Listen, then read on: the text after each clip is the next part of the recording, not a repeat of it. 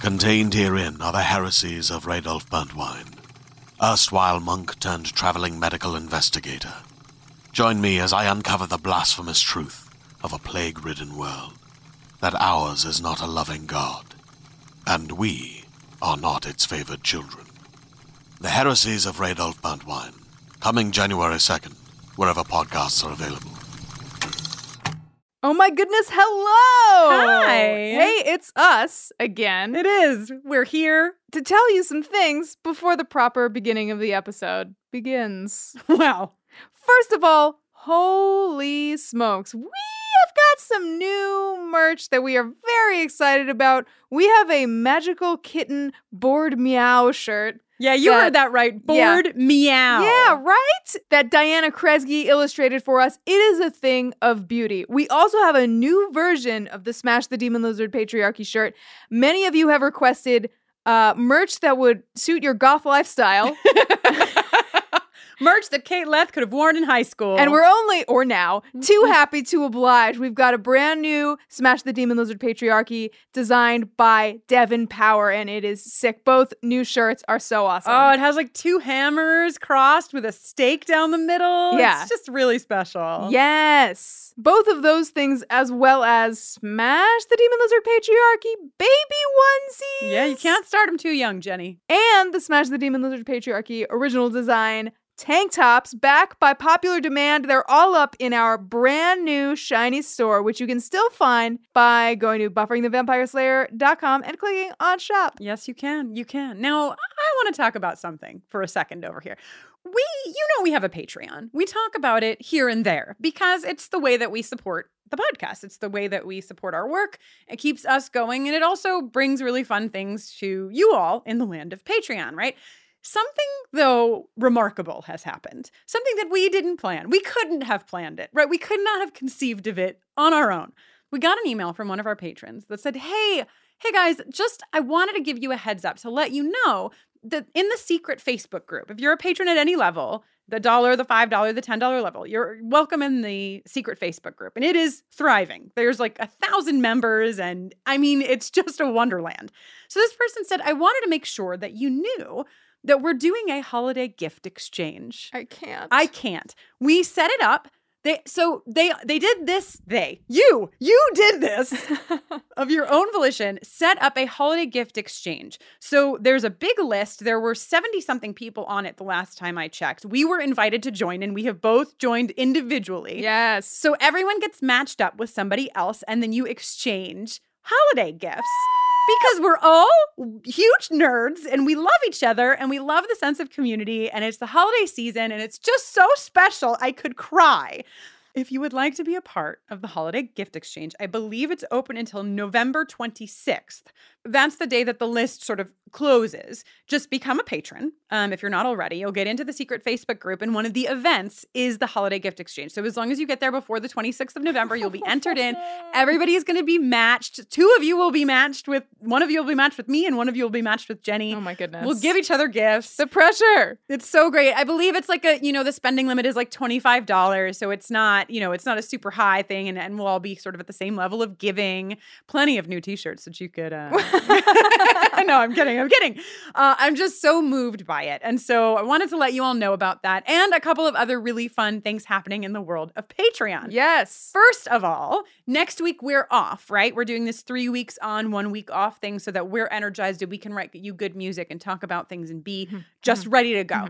But next week we will be releasing a mailbag episode, and all of our ten dollar patrons get the the mailbag episode. So we wanted to let you know if you're a patron at that level, you will not have an off week. You will have an on week. You'll get a mailbag where we talk about so many theories about why Angel might set a fire uh, Mm, in mhm. his uh, establishment. We will talk about Newton's second law of motion and how that mathematically informs whether or not Buffy could have severed Gwendolyn Post's arm with that piece of glass in Revelations. We will Mm. talk about the recent elections. We talk about a ton of stuff. It's a really fun episode, um, and we're excited to share it with all of you uh, who are supporting us at that level. So thank you. And for all of our patrons at any giving level, we get Buffy watches. And on December 9th, drum roll, please. We will be watching Bad Girls together. Yeah, you heard me. Bad Girls. Jenny and I will be sitting down, giggling our faces off I'm very excited. at that at that Buffy watch. So um, you can check out all the details again over on the secret Facebook page. The event is up there. December 9th, Bad Girls, you all and us. To check out our Patreon page, just go to bufferingthevampireslayer.com and click on Patreon. Oh, one more quick thing. Yes. We have a little bit of extra adult language in this episode. Sorry. We uh, we get into a conversation about the bases and um, what they mean. So we know some of you listen to this with your children, and perhaps you are comfortable with these things being discussed amongst your should children. be very progressive of you. Sure, but we just wanted to give you a heads up. We say some stuff. Maybe you're cool with it. Maybe you don't want your. I don't Maybe know. You I should don't just know listen you. first without Maybe your you should kids. listen and then- first. Okay, cool. Great.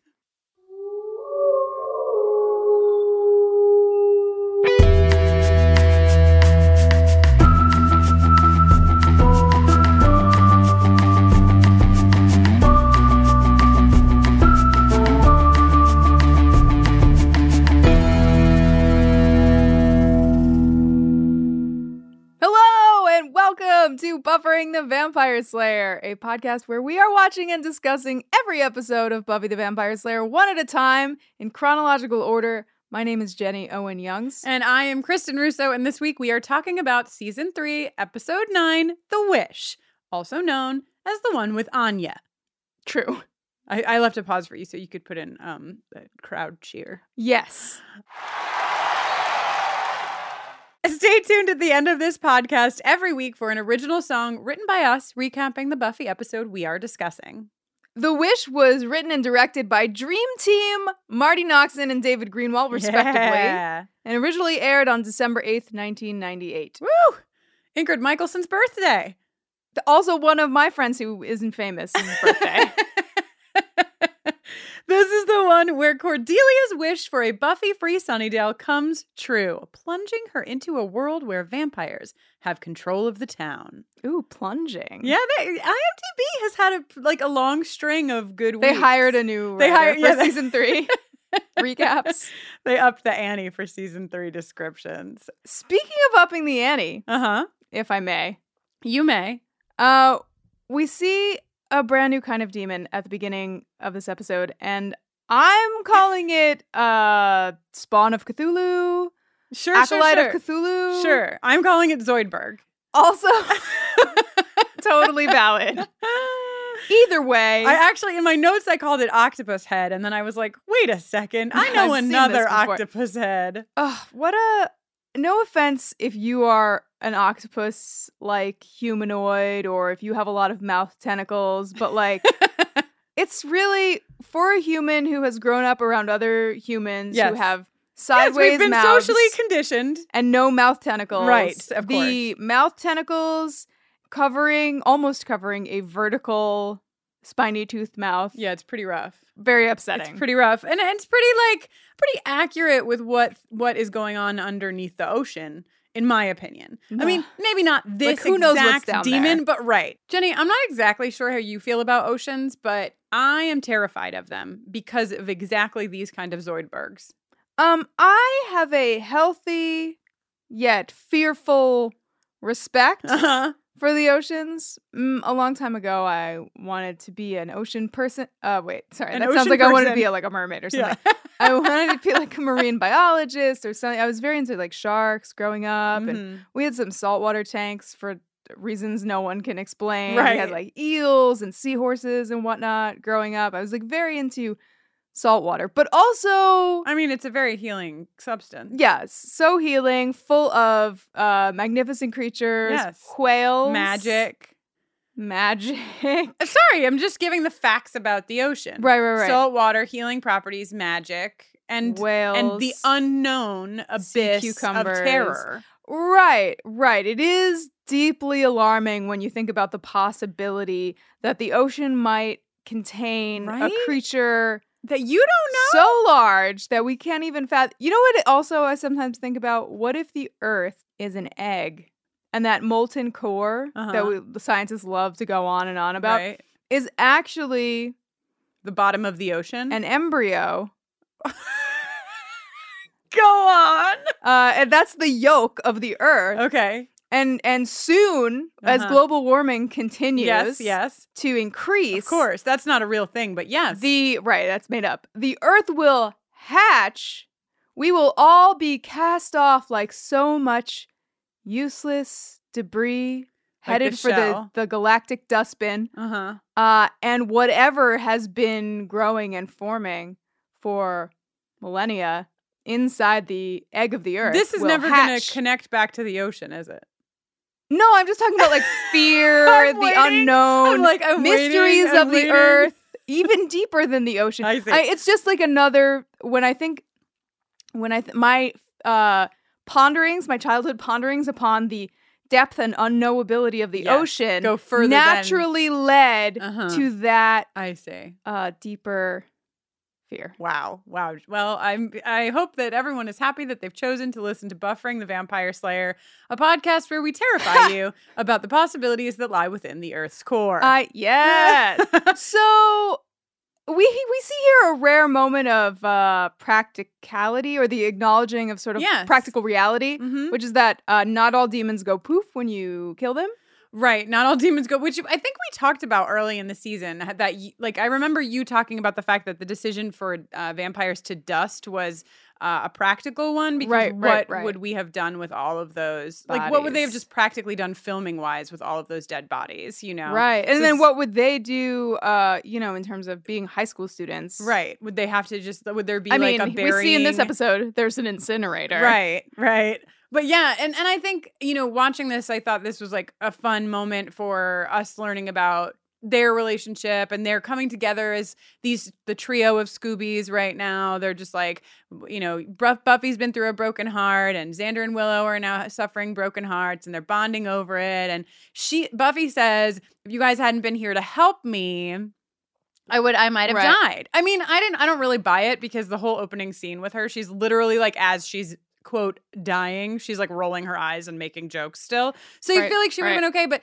but the I think the purpose of this is to underline what we s- the Buffy we actually see in this episode once we get past the wish, which is a Buffy that acts alone with no help whatsoever. Mm. Like it's really in stark contrast. Right, right, right, right, right, right. Also, everyone's broken at the same time. Everyone's broken, and it's that's misery does like company, so it's a good moment for the Scoobies sharing sharing the. You the know who sadness. doesn't have anybody to share their pain with? Yeah. Cordelia. Yeah. She's just sharing her pain with open flames. I love this scene though. Like, I mean, Who doesn't love, love- spitefully burning pictures of someone who hath scorned you? Cordelia, like, okay, I don't want for Cordelia's heart to be broken. I don't want for Cordelia ha- to have fallen down a stairway hole and to have been impaled. But I also don't want Cordelia to date Xander. So there's a bit of a win in this episode for me because because I feel like uh, Cordelia is channeling her pain and finding some of her anger that is going to keep her away from men who are stupid. Ah, Men, as she says later on, uh, she she wishes for a world with uh, no men except for maybe the I believe she says the beautiful and the very intelligent. what? No, the beautiful and the very intelligent. Wait, here's what I wrote down. Jenny, we know what men Jenny wants to keep around. Cordelia wants to keep around no men except for the dumb and feeble. what? That's what she said? Yes. I don't know. I think you had. There you want want to to go back and check the tape? I no. Let's just no, let let's it go ride. back and check the tape. In fact, I wish all men, except maybe the dumb and the really agreeable kind, disappear off the face of the earth. That would be so cool. Okay, so we we play the sound clip. It's, it's clear. One thing is clear is that Cordelia does not say beautiful and,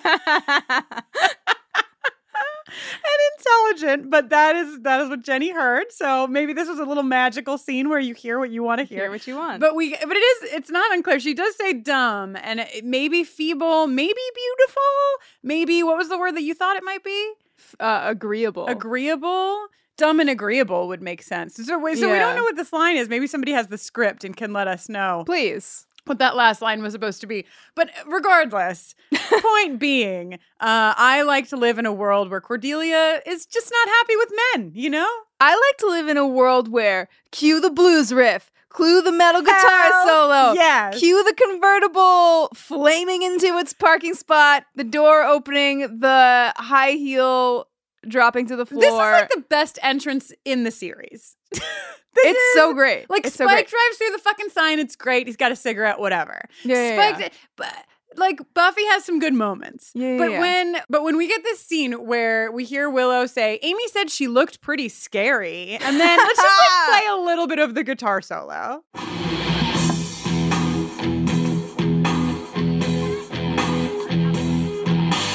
yeah. So good. It's just so good. It's so good. And don't you worry, Kate Leth is going to join us this episode. She's got a lot to say, but we're going to, everybody just hold Yeah, just tight. we're hold going to it. get, we'll, we'll get there. Not quite yet, but holy shit, Cordelia. This, whew, Also real. Harmony is the worst. Harmony is the worst. Mercedes McNabb, the actress who plays Harmony, does a fucking amazing job in this scene. I mean, she, she does an amazing job, hard stop, but I just feel like we see that Harmony is the worst and also that Harmony is so just riddled with insecurity all at one time. Like, you know, Yeah. you can you can play a mean girl or you can play a mean girl. and I just Mercedes McNabb, shout out to you. We should we should try to get Mercedes McNabb on the show. Come talk to us. Right. Let's I'll work on it. I'll work on it, everybody. But in the meantime, let's uh let's discuss. Well, Cordelia. who's that new quartet? Who I don't know, Jenny. Who is that? Well, her name is Anya. I wonder if we'll ever see her again. I wonder if we will. I mean, if we don't, I still understand why she is your favorite. totally. You've seen the Character. full 360 degrees of she's Anya. great. She knows Prada from Payless, and she's not siding with the Cordettes. She's Nice. siding with our Cordelia. Hell yeah. She is uh, She's probably got the Cordelia appreciation jingle as her ringtone. To- a hundred percent, a hundred percent. It actually plays out of her little like, uh, what do you call Her that? amulet. Her amulet. Yeah, it just plays out of her amulet at the right. at Oh all the man, right imagine if we moments. had amulet if we if we sold amulets that that, played, just played the Cordelia's Cordelia jingle. song. It would be Wow. pretty rude to Anya. I think Anya will eventually, I'm sure, have a jingle. And I feel If like we the ever see her if we have an again. amulet, it should probably play Anya's jingle. Anyway, we're we're just too far ahead of ourselves here.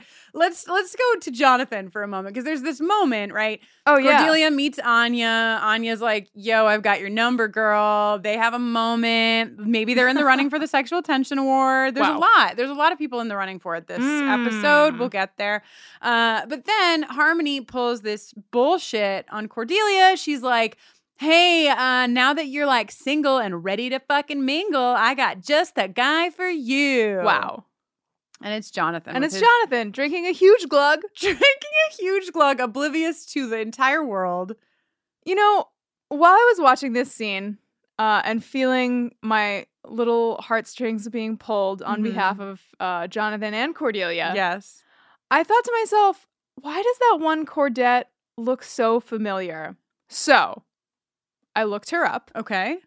and you may remember her from a film entitled Bring It On, Oh wow! in which she played Whitney, or as you might remember her more readily, Whoa, Whoa, Whoa, Whitney. wow. Um, which Holy is how they announce her in a Whoa. cheer. it's good, Jenny. We always Um, like when Oh, you thank give you. us cheers. So I'm just saying this is at least the second Bring It Cast On member. alum. yeah. Actually, yeah, that's 2001, isn't it? Uh, bring, it, on. I believe So, that's correct. Maybe Bring It On just did all their cap, pulled all They their were casting like, from "Were Buffy. you in Buffy? You're in." or were you Kristen's cousin? You're in. Wait, what? My cousin is in. Bring it on. She's Which cousin? uh, Jennifer. Jennifer Peterson. I'm sorry. She's what? she's oh, it's an extra. 2000. Sorry. What? She's Where? an extra. She's an extra. There's, the- there's a scene in Bring It On where they're sitting in the and, like they're all sitting in a classroom, and Jennifer, my cousin, everyone is in the classroom. She's sitting like two seats behind whoever the guy is in that scene. What? Yeah, and she's prominently featured because she's right behind him, and so Fun. the, you know she's in a lot of the shots. How have we been together for eight years and you have I failed don't know. to disclose this I don't know. vital you won't see information? her name in the credits. She was just an extra. Also, her name wasn't even Jennifer Peterson then. So but the, Wow. whatever. If you're in Buffy or if you're Kristen's cousin, you got in the movie Bring It On. Moving right along. so this scene, right? This Cordelia is has a lot of high highs and a lot of low lows in very short spans of time in this episode. You know, she's been impaled. She's fucking Cordelia. I c- you know what, Jenny? I can't make it any any further. We have to fucking play her Yeah, jingle. yeah, we yeah, might yeah, play yeah. it more than once, but just give it to just give it to us. Cordelia. I love you, Cordelia. You're perfect, Cordelia. I just like I might I might do this. I might give it to her again for specific reasons, but just Wow. I wanted to give it to Cordelia her jingle. I wanted to give Cordelia you for clarifying. jingle to her because she is such a fucking badass. This girl just fell on a pole that went Yeah. through her fucking body. She got literally heart so heartbroken by the boy she loved. I don't know why Uh-huh. she loved it, but she did. Uh-huh, uh-huh, She's uh-huh. heartbroken. She's impaled. She fucking was home for one goddamn week. She put on her fucking best outfit we may have ever seen. Nah. Rolled up to school like fuck y'all, got out of her fucking car, got bullied by these assholes, and is still walking through the fucking halls. She shows up at the fucking bronze. Yeah. She gets pushed into the garbage. She breaks her stitches. She's back at school again the fucking Ah. next day. She fucking rules. I She know. rules. I know. I know. I love her. I know. Thank God we have a jingle that sums it up. Whew. Okay. Okay. So, quick break from Cordelia. Go to Oz. Because Oz and Willow, right? We see this display of unprecedented emotional maturity Yes. in which Oz is not only able to articulate what he wants, but then also and needs. yeah. And then also when he like feels uh what Willow's like putting back to him is able to identify that and its origins and immediately say, "Hey, I feel like I've told you what I need and you're saying this stuff anyway and all I can glean from that is that you're like not respecting what I want and you just want to make yourself feel better. So Yeah. please respect my wishes and go away." if ever there was a character who would have this emotional maturity, it would be Oz. How did he get like this? Are hi- no, I think- Willow's parents are therapists. But and Willow's it parents has are like the mangled worst. her, I mean, right? whatever. We don't know. I was Willow's gonna say parents, like, but oh, are Wi- are Oz's parents therapists, and have they like helped it seems like forge him into a emotionally mature young I adult? would I would guess that Oz has good parents. Yeah. I would guess from his emotional maturity and his ability to know himself. You know, I mean, we talked about that even back in like Beauty and the Beasts that Oz is a character who knows his weaknesses, who elects to control them, who elects to lean on his friends when he needs them. Mhm, mhm, who is able to in this moment because this is not how a breakup would go if you were Kristen Russo and you were 36. It wouldn't even go this way. mhm. If, noted. you know what I mean? Like, yeah, watch out, Yikes. Jenny. But it's I, like uh, my emotions get the best of me more often than not. Oz Uh-huh. has you're you're surprised. You don't. Yeah, yeah, I you was wouldn't just know. agreeing with you as your co-host. Like you know yourself best. You right, must be right. Right, right, right. I've never seen anything. I like. I've never seen your emotions get the best of you. For example. Yes. But um, I'm sure it happens. but Oz is not this. And and to to Willow's credit, neither is Willow. I mean, Willow is definitely Oz is correct in his assessment that she's Yeah. trying to feel better, but she also doesn't push it too far. Yeah, she can like take in what he says. Yes. and- and acknowledge that it's sort of like on the money. Right. She's able to give she's able to give him space. So that's great. Um my next note, I have to remember what it's in reference to. LOL. Oh, I wrote LOL John Lee. Because Yeah. wait, ugh. now let's move to people who have a little less emotional maturity. Yeah, that guy sucks. well, John Lee, but I'm talking about oh, Cordelia the- being like, "Oh, let me pretend." What? Who would that ever work on? Do I Xander have has depth something in my perception teeth? and can see how far apart their heads are. Can't Right. he? Well, Cordelia, I mean, I think the real question here, Jenny, is not about Xander's depth perception. It's about how Cordelia asks John Lee to see if she has something in her teeth And then w- tilts wobbles her head, back and forth, and John Lee also till. I think it's really about John Lee and Cordelia here more than. also, is he like John L- middle name Lee, or i- is she just calling him by his full name? Mm, I don't know. I mean, I had people in high school who I would like. I Called feel by like- their full name. Sure. sure, sure, yeah, sure, yeah. sure. So he might just be one of those people. Anyhow, John Lee breaks the news to Cordelia. Oh, you know what this needs, Jenny? You know what this fucking guy does? Sorry, man. Um, uh, I'd really like to make out with you, but we're gonna have to do that in private because I want to keep my reputation because I'm a fucking dude and I'm the worst. The patriarchy!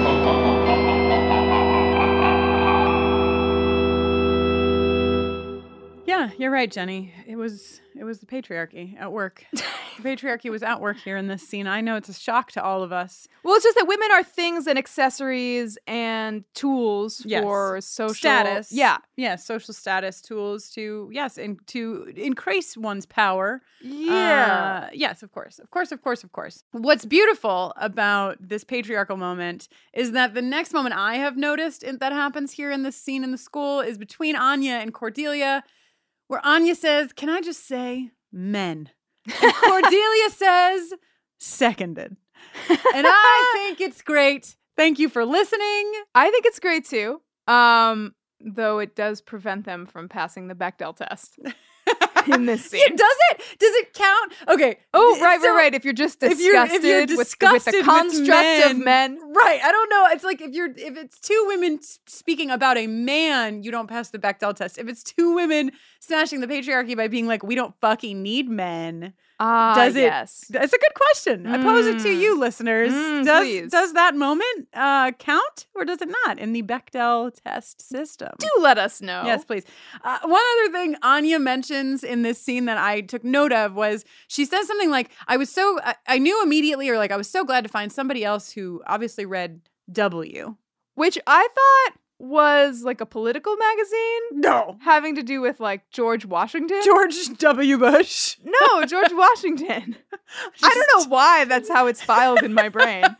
it is not. It is a magazine that still is being printed today, but I, I did a dig just to see what was happening on W Magazine in the 90s, and it is a joy. It is a joy. I will I will do my best to put up a post on uh, some of our social media platforms, some 1998 covers of W Magazine. I'm looking right now at one with Liv Tyler. Uh, There's another Wow. one with Gwyneth Paltrow, 1998. Like, who even remembered that Gwyneth Paltrow was uh, on the covers of magazines in 1998? Yeah, that's wild. Sometimes I forget that everyone that I uh, is in my orbit now was still in an orbit. Right, right, back right, in right, the right. 90s, you know, we were all got Kate. What's her name? Kate. Winslet, no, Moss. Beckinsale. Kate Moss. Moss. I should have let you keep Leth. going. Kate Leth was on the cover of W Magazine, 1998. She was seven. I, I don't know how old Kate was in 1998, actually. So Anyhow, we go to the bronze, right? we 'cause- do. Because Cordelia's keeping up appearances, and you know who else is trying to keep up appearances is uh, Xander. Not yeah, Not- and the not nailing game, it. Not nailing it. Cordelia is fucking nailing it. yeah, she might actually be having a good time. We we go to uh, Xander. We go to the Scooby sitting on the couch. You know, back in their like pity pity party moment where there's a really great discussion. I think. Yeah, yeah, That they yeah. have about uh, Guiltapalooza, as they call Yes. it. Uh, shout out to Lollapalooza from the '90s. Jenny, did you and ever? also now Lollapalooza is yeah, but like, ongoing. let's be real about Lollapalooza. wow. No, I mean like it was invented in the '90s. Oh. What- It was a what's what's the thing where you take off your glove and you th- slap somebody across the face with it, and then that means you have to duel or something? I'm just saying Lollapalooza in Gauntlet the 90s thrown. was better than Lollapalooza any other time. Wow. Don't you think? Is it just because I, mean- was a child of the 90s? No, no, no. I, I pledged my, all my loyalty to anything, any 90s version of anything. Wasn't Lollapalooza invented by um, uh, Blues Traveler? I think you're thinking of the Horde The Festival. Horde Tour. You're H O R right, D E. you're right. H-O-R-D-E. E. Okay, so Lollapalooza just created itself. Yes, it's it spawned itself. uh, th- um, molecularly speaking, there was a stamen yeah. and a. I'm trying to think of other flower anatomy. I- A bee pollinated. Yeah, a bee pollinated a palooza. and out came Lollapalooza. But it's la- weird that it wasn't a bee palooza For people who weren't around in the 90s, I just want to be very clear that this was a joke that lasted for many years. I w- certainly attached Palooza to I many think that's a thing. still ongoing. I did- you keep I mean, no, I'm saying like it. It it's uh it really has stood the test of time. Okay, okay, okay. But it was better in the 90s. Okay, we get the theme. Anyhow, they're having this conversation about Guiltapalooza versus Xander's speech about living in the now. Now, I do, and Buffy's like, you know, Xander, you're making sense. We're young.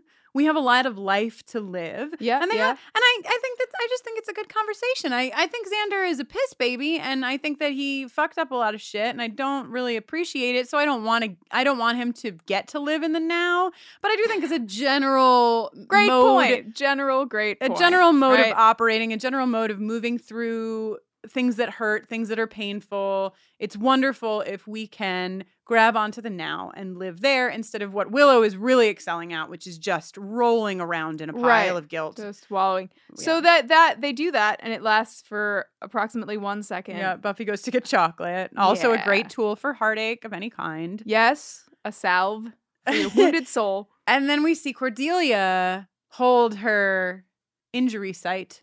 Ah, yes, injury site. And uh, what, what did you And she walks out into a dark alley. She does. Uh, She- and Buffy follows her, of course, and attempts to have a heart to heart with her, but Cordelia is not biting. no, Cordelia's not biting, but someone else is.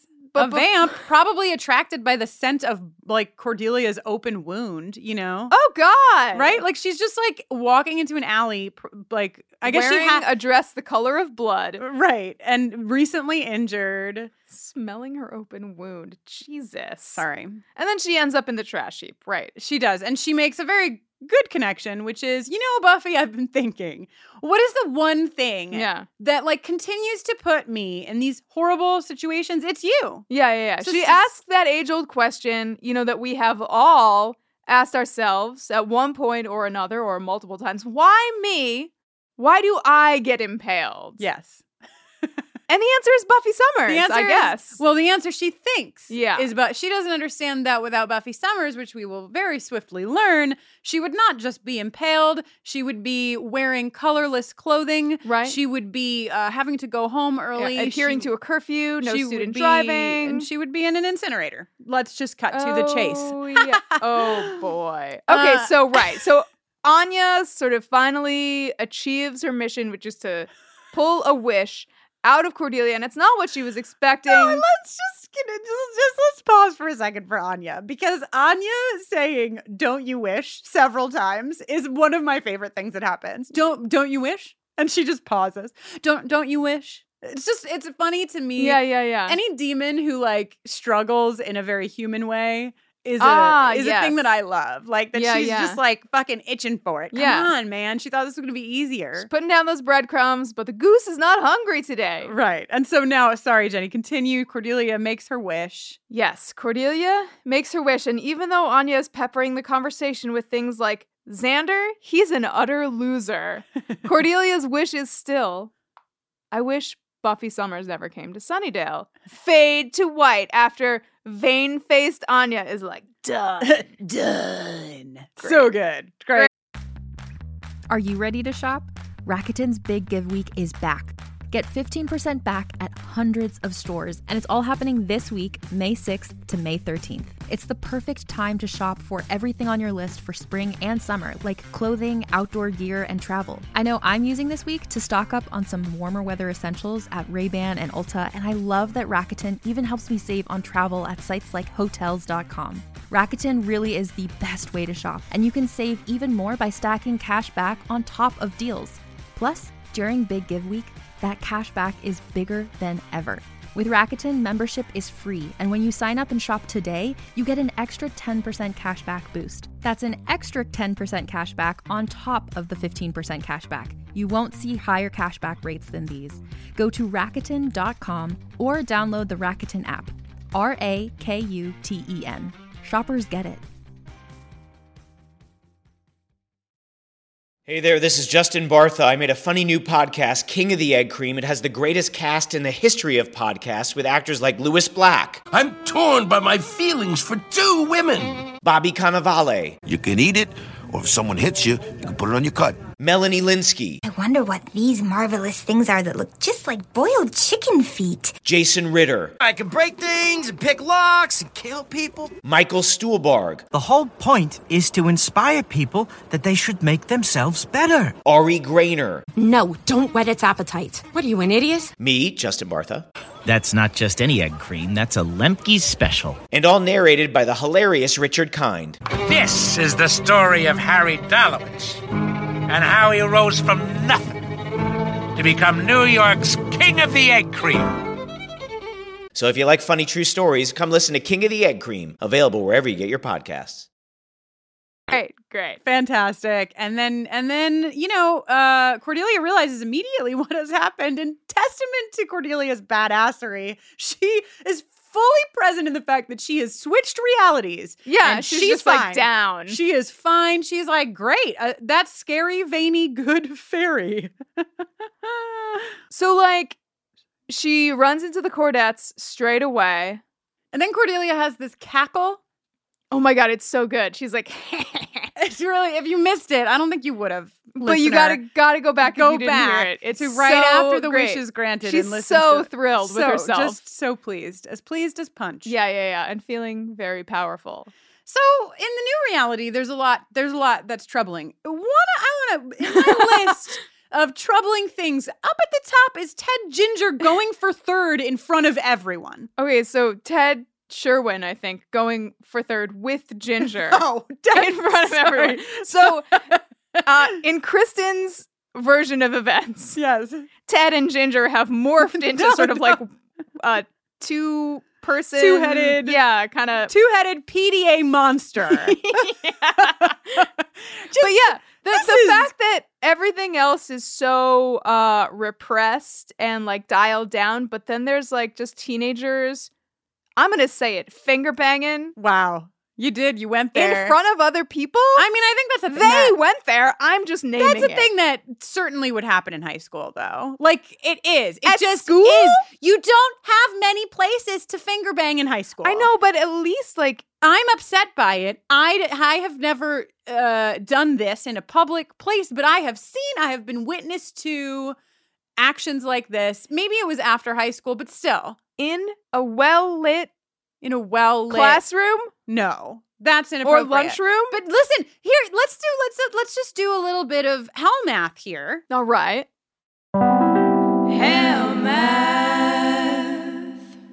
when you're a teenager in high school, you have limited time in which to uh, finger bang. I'm sorry for people who are listening to this with their children. It, I'm, I apologize, uh, but it's not our fault. It's Ted. it's not. It's and not Ginger. it's- I don't blame me. But so you have a limited time to do things of a sexual nature. Okay, so we don't have to keep saying finger bang. But uh, you you can you know in the maybe in the extracurricular maybe you go to the mall maybe you maybe you can get to borrow your mom's car and that's a great place. Right, but what do they mean But by no, in I'm not- I'm front of doing everyone? hell math here. So you've got some, maybe you have four working hours in the day when you might be able to do this thing. engage in sexual Now, activity. in the new reality, you have to be home right after school. So I ask you, Jenny, when is Ted supposed to try to finger bang Ginger, if not in the high school during the day? I was upset at first, but now that I've done the hell math, it's kind of reasonable. okay, but so maybe they're like, maybe they were like s- at recess, sitting under a tree. high school recess. we had recess. Well, I guess I feel like it's like free period. You know, like did Okay. you call it recess in high school? Y- Well, I guess we called it lunch, and then you could sort of like go outside Right, after right. you ate or whatever. Regardless, maybe they were like under uh, the old oak tree. Yes, the old oak tree. Yes. uh, just far far enough away from everyone as to sort of feel alone, but also still very much in everyone's like Mhm. peripheral vision. Sure. Whatever the circumstances, It's this is my upsetting. least favorite thing about this reality. I agree. I agree. I'm there with you. I don't like it.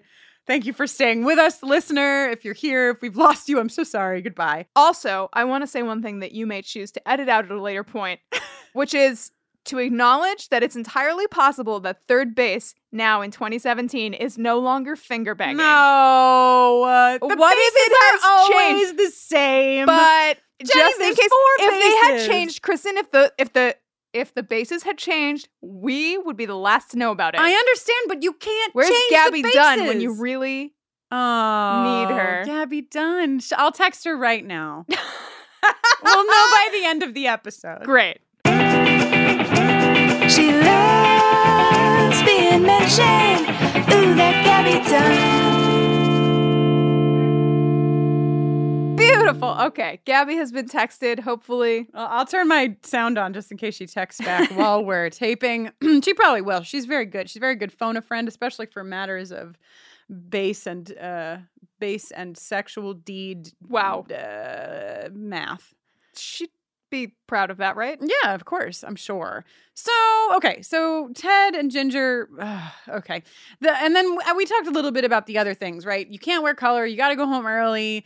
Um, they have a winter brunch now instead of, I imagine, like the winter formal. Right. Don't you think it's weird that students aren't allowed to drive, especially when we see Cordelia leave school? Well, you think school ends at like 2.45 or Right. 2.15 or something when you're in high school.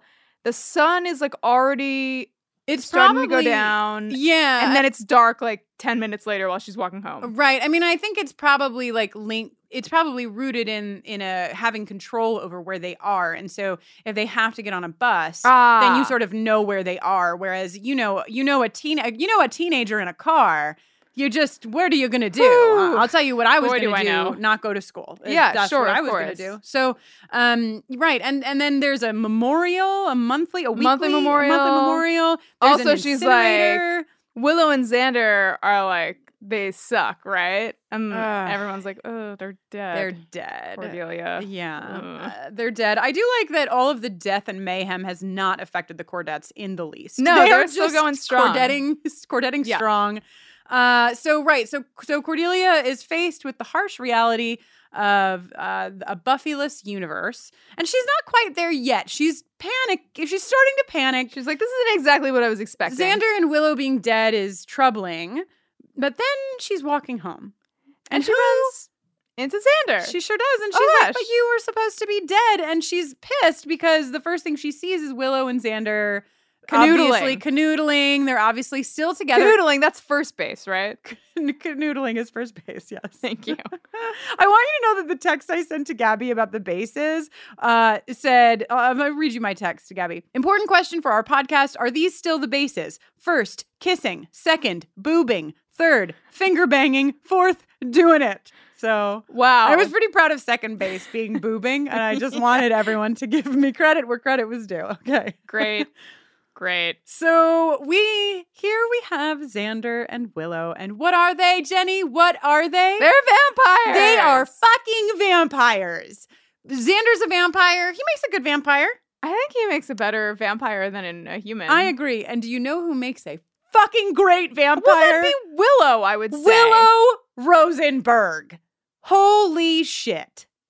Here come Willow, she's a vampire Willow, and she ain't got time for you. Here come Willow, she's a boy now. Willow, wearing leather, making puppet stew.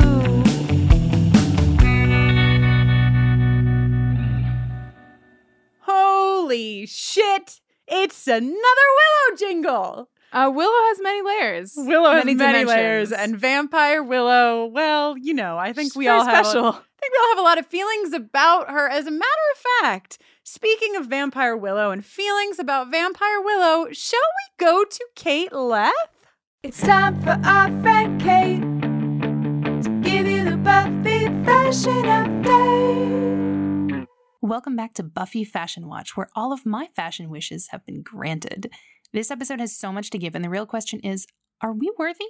We have Cordelia in some of her best outfits of the season, if not the entire show.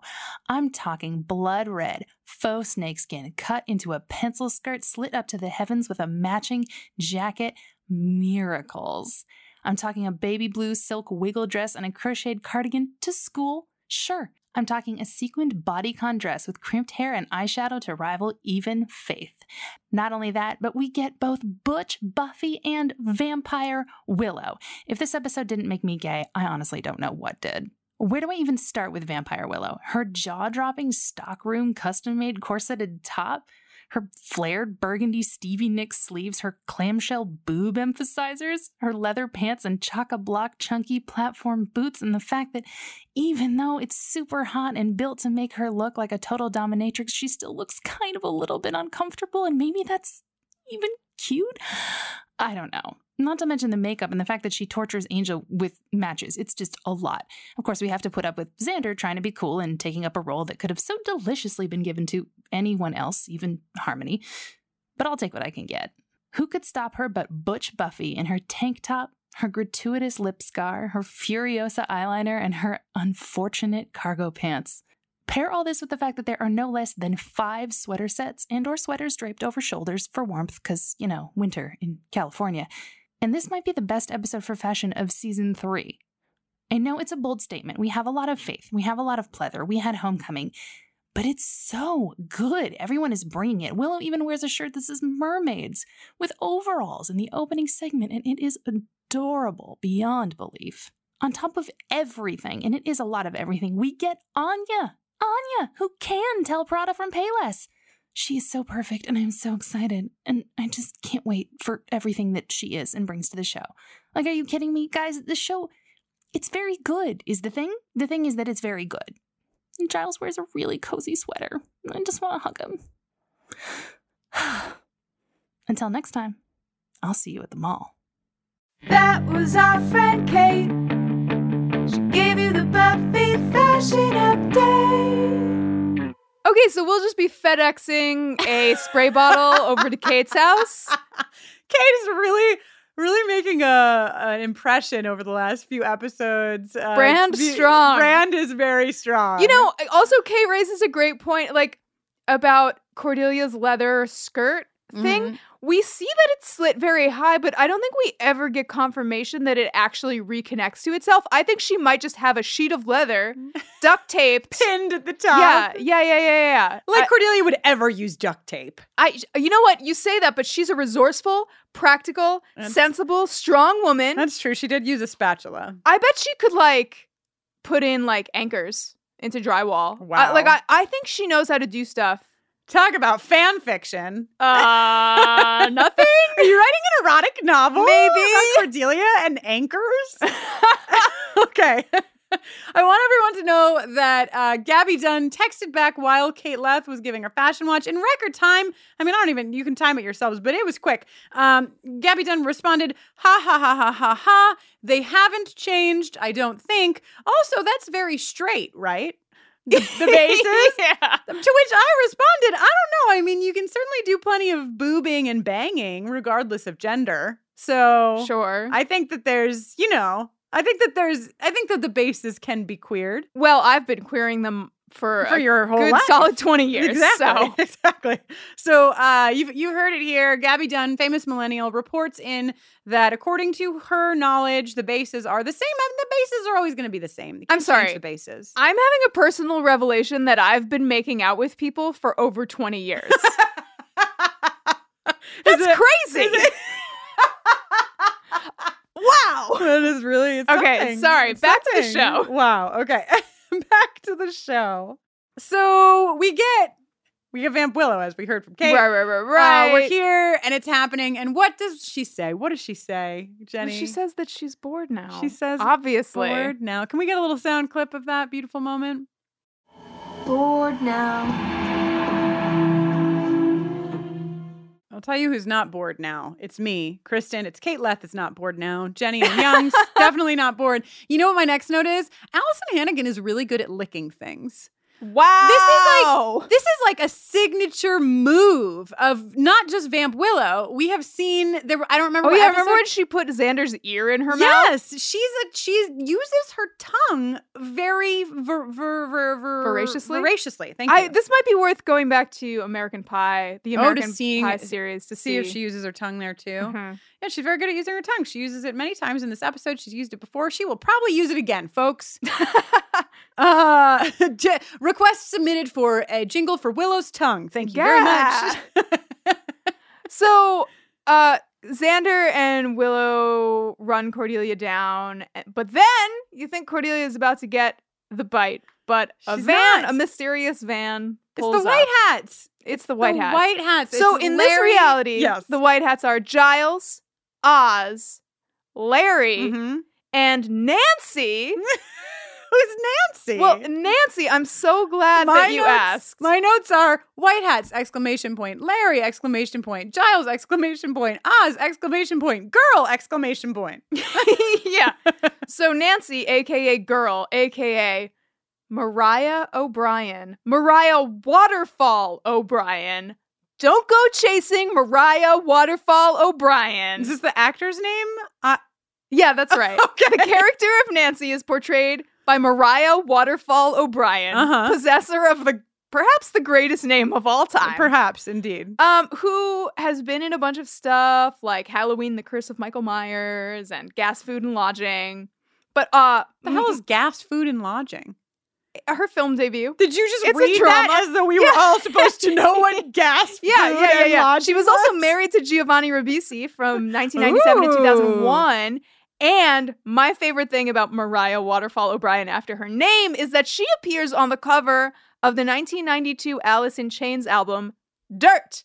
Incredible. What a resume. Ah. Really, what a resume. Who would have ever thought? I bet you even Mariah Waterfall O'Brien didn't know that here in 2017, we would be sitting in our basement studio I'm confident she didn't talking know. of her resume uh, and calling her more than just girl exclamation point. Yeah, into it.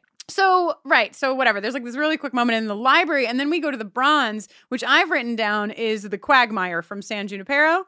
I mean, i- if you've Ah, seen yes. the Black Mirror episode San Junipero, if you haven't seen the episode San Junipero of Black Mirror, get out of get out of here. Go. What are you doing? Shoo. What? Go watch it right now. Come back. Well, podcast will be here. Jesus. But you have. So I'm confident you have, and you'll remember the quagmire as the like dark club, and like that sort of the- is yeah, like they the they S&M pulled a club. couple notes I think from the bronze here. They always play metal in the evil clubs. They always play Yeah. uh, d- dance metal is what Jenny called it. Yeah, well, it, it's very fast, but then it's also very, you Yeah, know? yeah. Anyway, Anyway, it's good. I mean, I think the, the bronze is hopping. It's doing great. It's they're not- doing better. Receipts are higher than ever. Yeah, yeah, yeah. Their sales are are wonderful. Uh, they're tr- I'm sure trafficking in many blood cocktails these days over at the Bronze. But my next note is in all caps, Jenny. Do you know what it is? I don't. No, not fruit punch mouth. fruit punch mouth. Fruit punch mouth. Kristen shrieked in horror as we were watching this and was like, the Ugh. only thing worse than fruit punch mouth. Every time I think I'm safe. Oh my God. Do you want to know? Do you want me to Yes. tell everybody what Please. the only, you- I'll tell you all. The only thing worse than fruit punch mouth is fucking fruit punch mouth picking up an espresso, a tiny espresso mug with his long, spindly nails and then pulling a tiny espresso mug up to his fucking fruit punch mouth and drinking out of it. I have never. This is, this should have come with a trigger warning. I'm pissed. This is the funniest thing that has happened to me in some time. Thank you, Kristen. You're welcome. Uh, then I have Vamp Willow with a bunch of exclamation points because I guess I got excited all over again about Vamp Willow here. Yeah, yeah, yeah. 'Cause Well, she's just- like She's you know, doing it. swaying She's hither and thither. Oh, she's really. I think she. ch- I think her face changes for the first time here. Yes, that's yes, what that's what we happened. see, And for she looks sure. great. She looks great in Vamp face. Willow and Xander both look really great in Vamp Face. Yeah. I'm I feel like they also look kind of like different like they look newer or something. Like they look more developed than I feel like we've seen. right? a lot Maybe of they were vampires look. so. You know, maybe the makeup team was like, "Well, let's take it up a notch for yeah, these two. for- mhm, mhm. Um, I like the uh, the master though. I don't want to give him anything, and except for fucking a wipe for his mouth. is just clean it, clean it.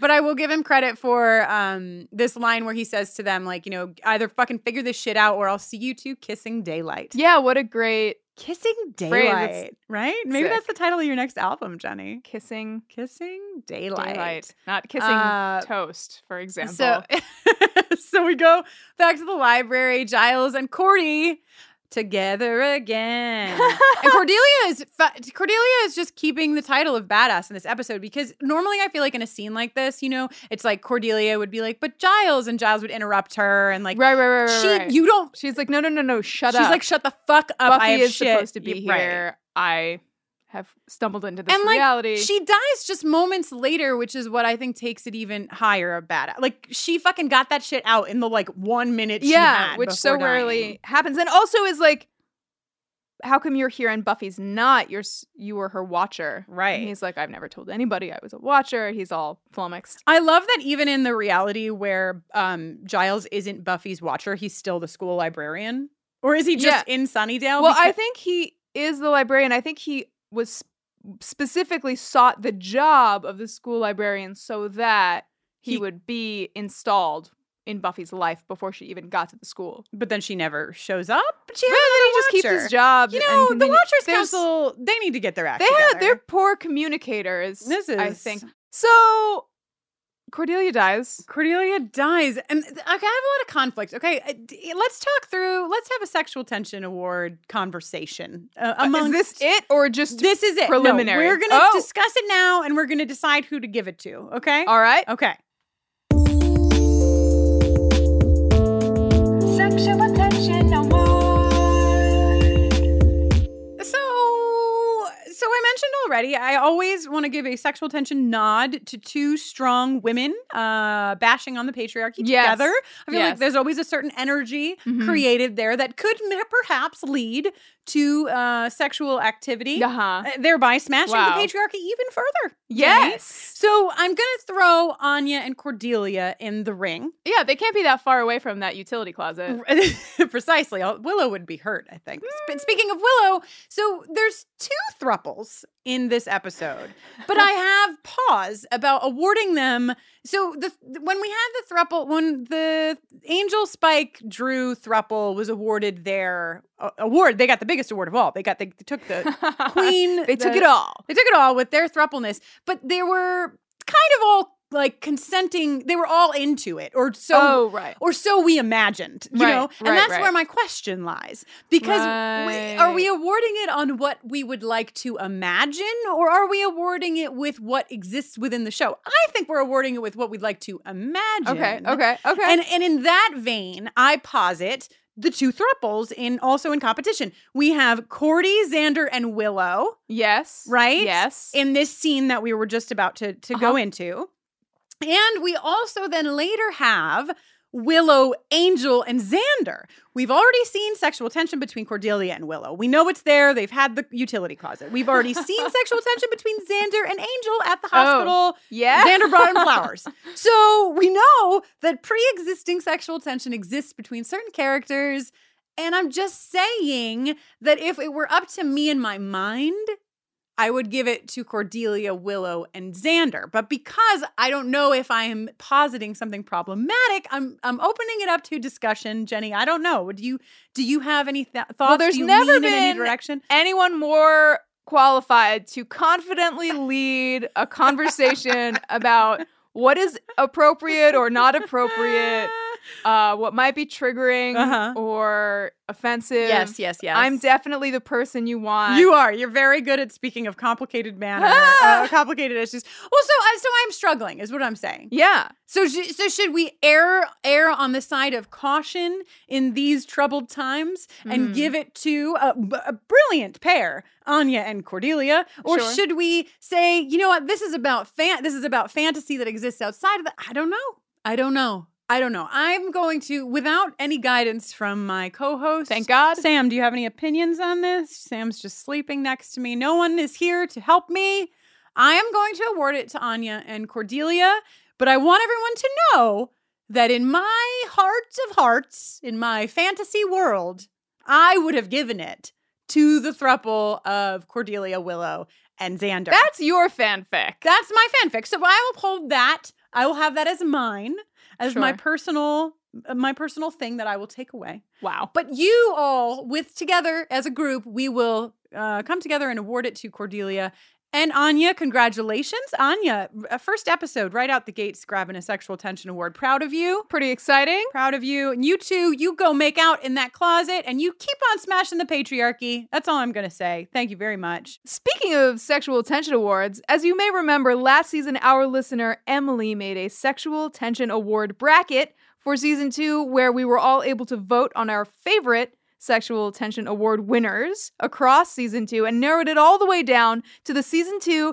sexual tension award winner, which was, of course, the vampire throuple of Drusilla, Spike, and Angel. Yes, yes, it was. And we will, of course, be doing this for season three once we get to the end of it. But we didn't do that for season one. And we want to make sure that when we get to the end of season seven, we are able to have the biggest showdown for sexual tension in this series that has ever been recorded in history. Wow. Uh, so now that we're, you know, a few episodes in, we're going to go back to season one and we're going to do this bracket for season one. So for those of you who are just joining us, you haven't listened to season one, you just jump right in. What are you doing? First of all, you could go back to the Mm. beginning, listen to all Please. of them. But for those of you who are with us in season one, you will know, you will remember, you will know that in this bracket that goes live today, we will have against each other things like Buffy and Cordelia. Cordelia and Cordelia. Win, win, win, win, win. Luke, I know. Cordelia and Cordelia. May, like we're pretty, we're placing bets. Xander and Blaine. Hey, Yeah. teachers, pet, what's up? There's so many. There's a hyena five way. Listen, you just we made a bitly. Uh, Emily has created this entire thing, all of the images, everything. It's just a round And of they're all huge- hilarious. They're Thank you so much, amazing. Emily. Thank you so so much, Emily. You are making this just such a joyous thing. So what you need to do to participate is go to bitly. So it's bit.ly forward slash buffering STA. So the name of our podcast, buffering, and then STA for sexual tension award, all lowercase. And that's going to take you to the quiz. You can fill it out. Now there's going to be many rounds of voting. So we suggest if you're not a patron, because patrons will get emails about this, but if you're not a patron, follow us on Twitter, follow us on Instagram, follow us on Facebook. All of those places we will let you know when the next round of voting goes up. Yes. And by the time we get to our next episode, which is November 29th, we will crown the Sexual Tension Award winner for season one, okay? I don't know why we're even bothering with all this ceremony. It's clearly Cordelia Hey, squared. don't influence the voting, Jenny. so now that we've got that out of the way, I just want to acknowledge that after uh, Xander and Willow finish killing Cordelia, Mhm. they drop her to the floor and she makes exactly no noise. Right, No noise. right. And then immediately after that, Willow throws the key to the cage that Giles is locked in on the floor and Also it no noise. loudly clatters. Ah, who's the sound person on this well, episode? what I'm wondering is is Cordelia so perfect that she somehow just fluttered to the floor like a beautiful dead feather? if a Cordelia falls in a library and no one is there to hear it. Right, but people were there and we were watching. Right. This I thought is you a- were a going to say like fraud. is it is this some kind of like play on the fact that she's not in that reality or like I thought you were going to Oh. be thinking big thoughts No, but you were nope. just like is Cordelia a butterfly? that's Uh my deal. which is great. Um so and and now tying to so right Giles is in the cage Cordelia dies Cord- uh, Giles sees the amulet on Cordelia Yes. and snags it off of her before Larry and Oz take her to the incinerator. I was glad that Giles took the necklace off so gently. I don't know why, but when he went for it, I thought he was just gonna like rip it off of her neck. I don't know why Oh. that, that that's like what I think just because the world is horrible here. Yes, the world And is I horrible. just I don't I never know what to trust. We learn in the following phone call that Cleveland Cleveland is also a hellmouth. Cleveland is Ah. Well, there's a lot of demonic. there's a lot of activity demonic activity, right? In Cleveland is Sorry. what they say. I, re- I remember tweeting a while back that um, LaGuardia Airport was uh, second in line for Yes. Hellmouth, and a lot of you tweeted back like, "What about Cleveland? What about Cleveland?" And I was confused because I've only seen the series once. I forgot, and now I'm reminded, and this is why everyone. you just thought those people. I was just hated like, Cleveland. man, everyone hates Cleveland.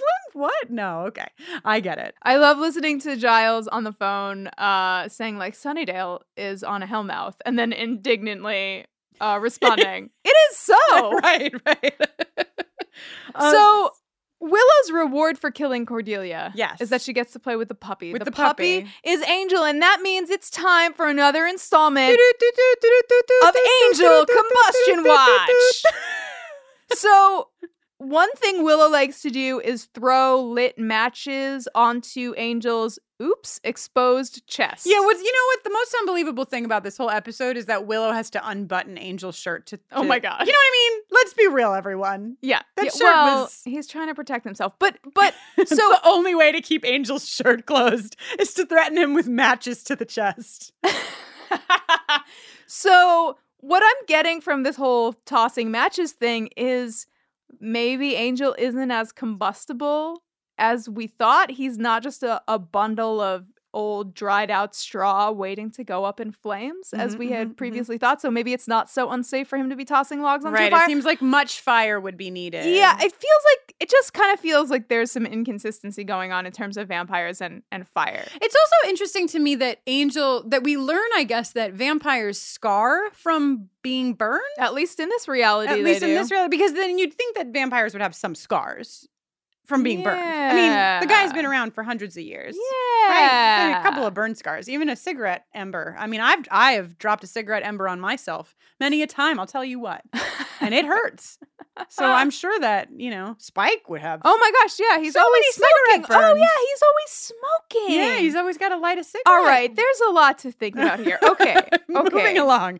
The puppy, the puppy. Uh, I wish we could call Angel the puppy forever. Um, we can. That's There's nothing true. Stopping us. Willow's gonna make you bark. Nah. Okay.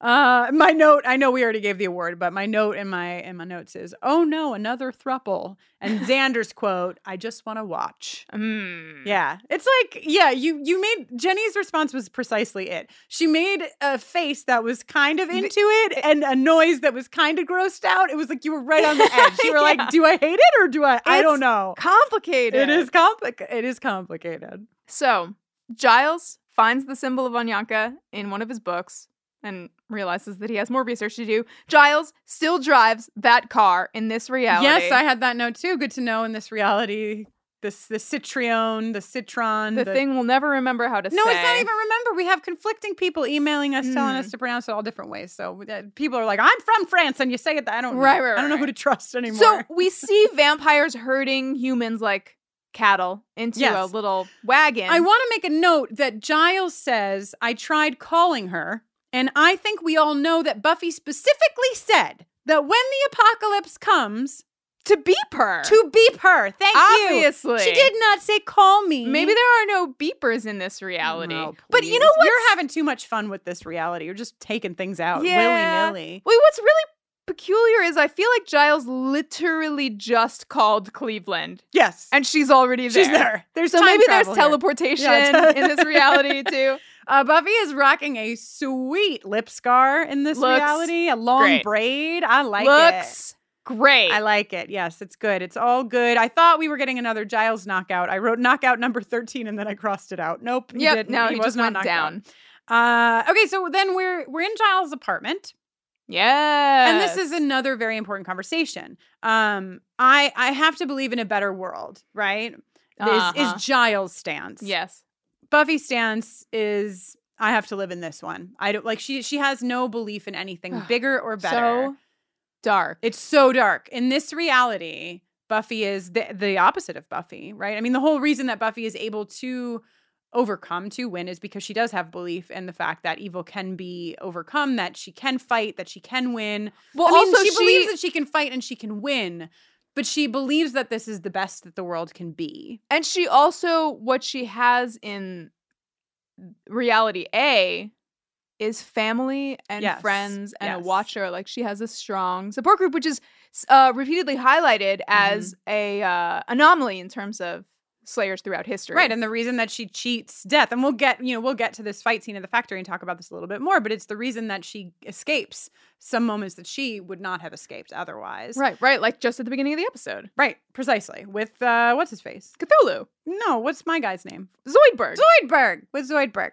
Uh, so also a little note uh, that happens in the scene between Giles and Buffy that I like is when Giles is like, Cordelia said she knew you, and Buffy says, probably just a big fan, which I love in this reality. Like the public knows about Buffy's work, and oh, I like, thought does she was just being sarcastic. no, I liked the But but also I also liked the idea great. that like there was a Buffy fan club, but it was in Sunnydale, like it was in the world, and it was Sure. for Buffy in Cleveland. into it. So Buffy goes to the factory. uh, yeah, once she finds out that the bronze, there's a boss vamp uh, in this town and nobody has killed him, she's like, "I'll just take care of that for you while I'm here Yes, but because that's all she- I'm good at." But she first locks eyes with Angel, who says Oh my that god, Buffy was Buffy. my destiny. Just Angel is dramatic in every reality, far Yeah, and yeah, wide. yeah. He knows no other way to be. And thank God somebody burned his chest so that his shirt could be oops open Oh, in this Jesus. scene. his shirt's still fucking unbuttoned. Um, and Angel in this reality has waited for Buffy. He knows he's supposed to help her, but she never came. Yeah, just like Giles working at the library. Right. Just wait. Everybody's waiting for the Slayer that never arrived. Uh, and then we go to the factory. Okay. Yes. This is a huge problem for me. Mm. Huge problem for me. Why? Uh, because the master is like, Welcome to a brave new world, industrialization. Too long have we been bound to the routine of the predator, blah, blah, blah. And then it's like, Let me show you how this works. Right. Okay. Yes. So, Okay, Woa yes. Whitney goes on the belt, Mm-hmm. slides down Mhm. after being cattle prodded and immobilized, and a bunch of uh like really thick needles pop Yeah, up. Yeah. Enter her Reminiscent body. of the glove of Minigon. Yes. It's like a body glove. Yes, exactly. Enter her body wherever. Right. Definitely piercing organs. Right. They go into her middle. Right. Mm-hmm. But all they pull out is blood somehow. And then uh, you know, she's drained and then they have it like on tap or whatever. Yes. Now here's the thing. Yes. Consider the hours, uh the the hours of labor, Mhm. uh the hours of engineering Mhm. that go into designing and constructing this uh, system, this process, right?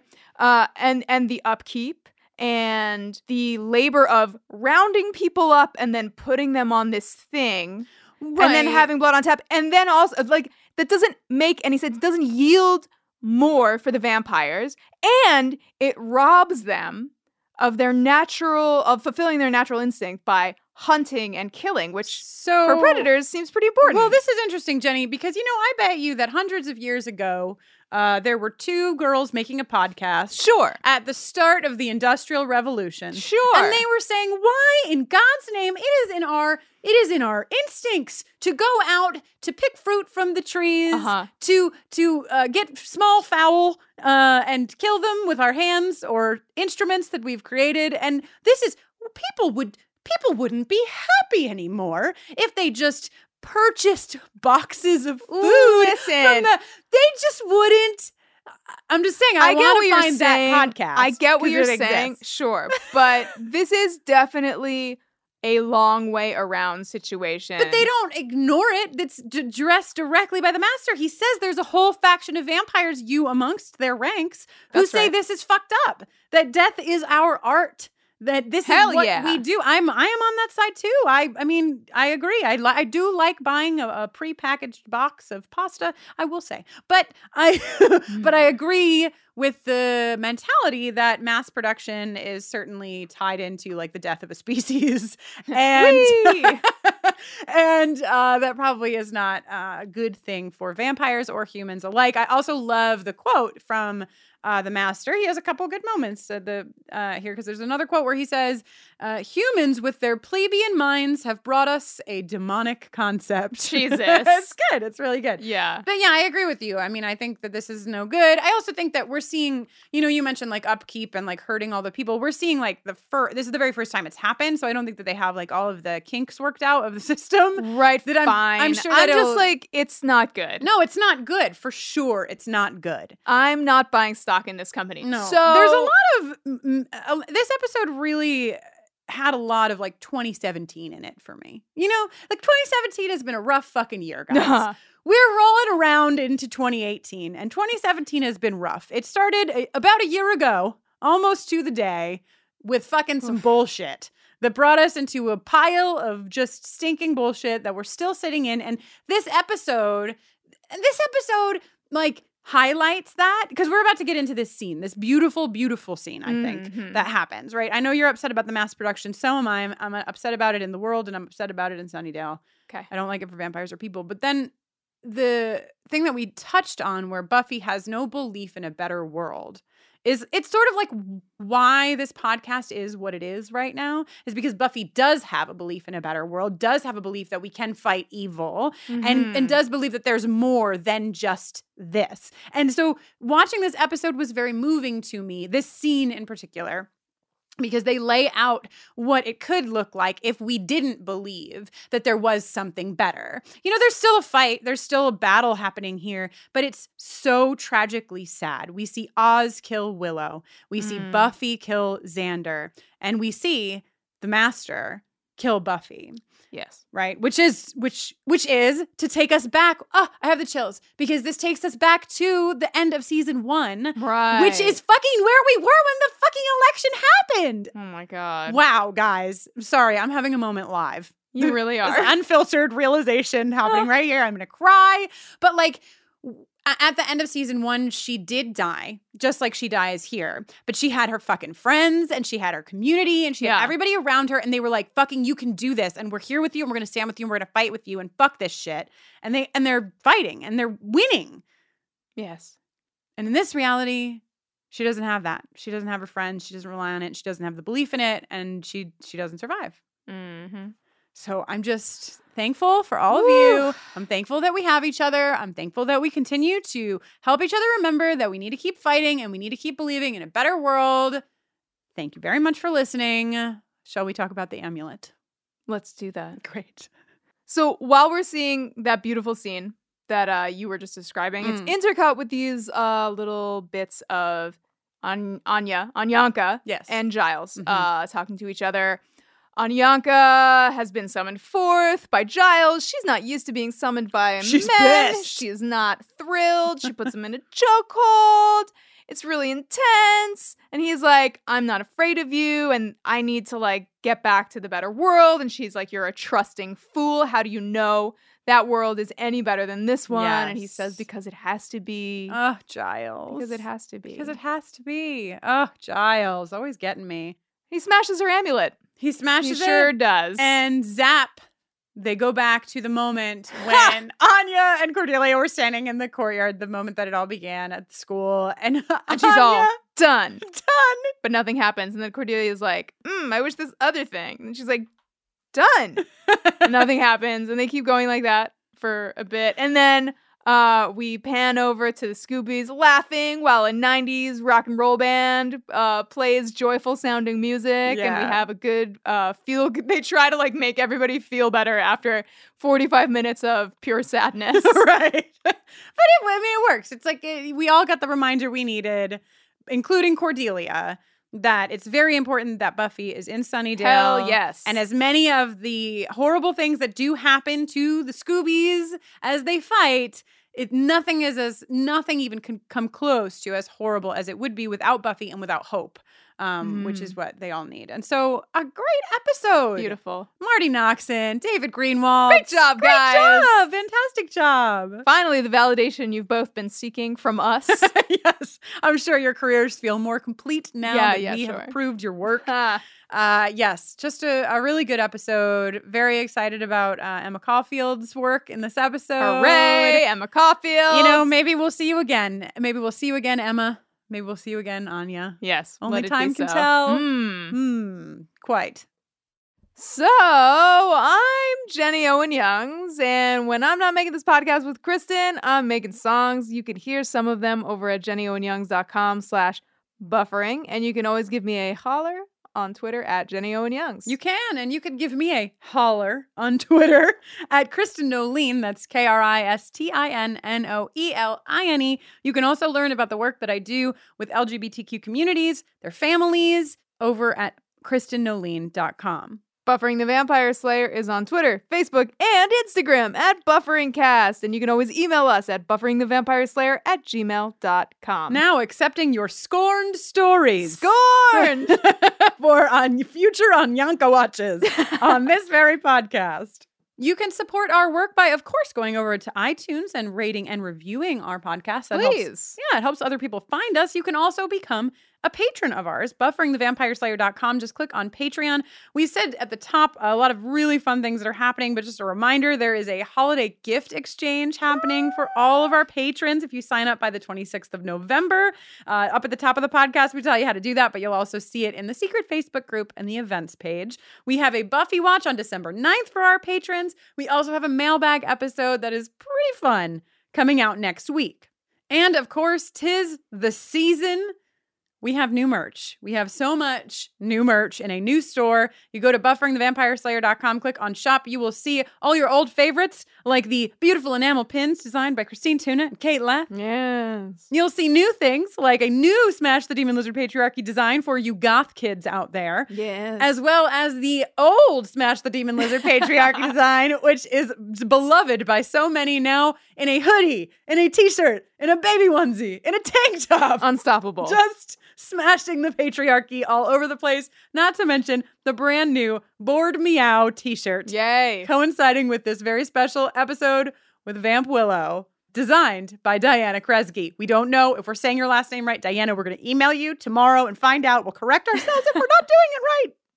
You can find all of that again, bufferingthevampireslayer.com and shop.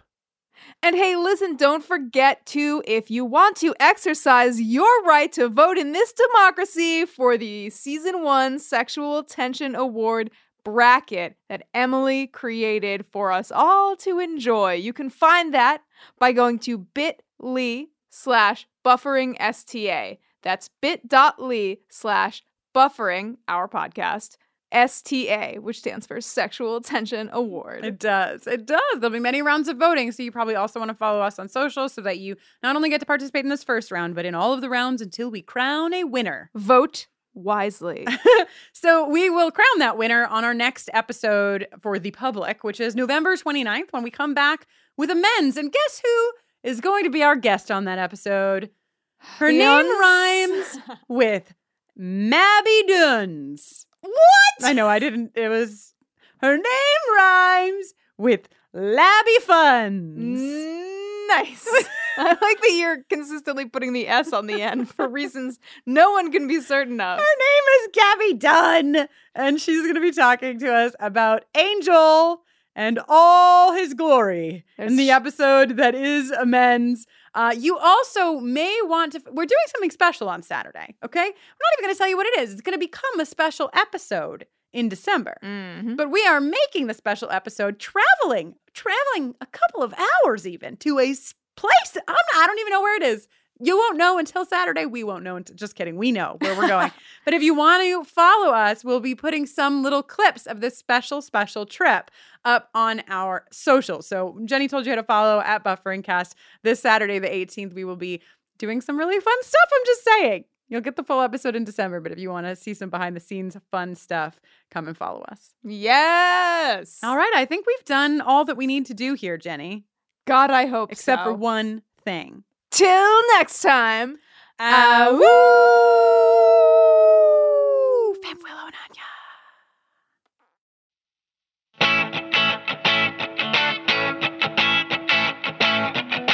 Up in the cemetery every evening, I've been slaying some vampires in Cleveland. Yeah, shout if you feel how I'm feeling. Just a vampire slayer in Cleveland.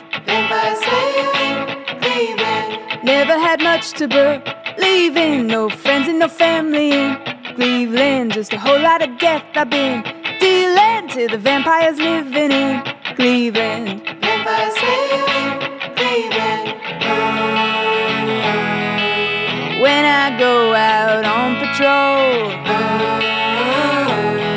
I'm the loneliest girl in Ohio.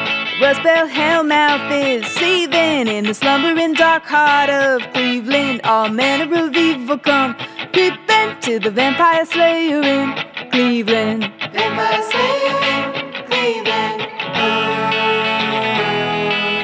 My whole life's one long patrol. And every single night I have to go check the grog shop and Great Lakes Brewing. Tommy's on Coventry. The Rock and Roll Hall of Fame and the shores of Lake Erie. And don't forget the labyrinth of Cleveland's back alleys.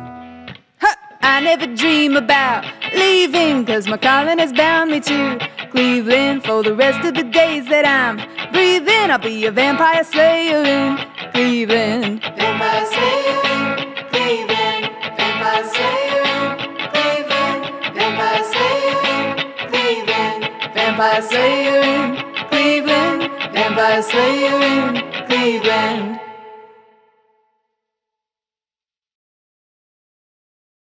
Hey there, this is Justin Bartha. I made a funny new podcast, King of the Egg Cream. It has the greatest cast in the history of podcasts with actors like Louis Black. I'm torn by my feelings for two women. Bobby Cannavale. You can eat it, or if someone hits you, you can put it on your cut. Melanie Linsky. I wonder what these marvelous things are that look just like boiled chicken feet. Jason Ritter. I can break things and pick locks and kill people. Michael Stuhlbarg. The whole point is to inspire people that they should make themselves better. Ari Grainer. No, don't whet its appetite. What are you, an idiot? Me, Justin Bartha.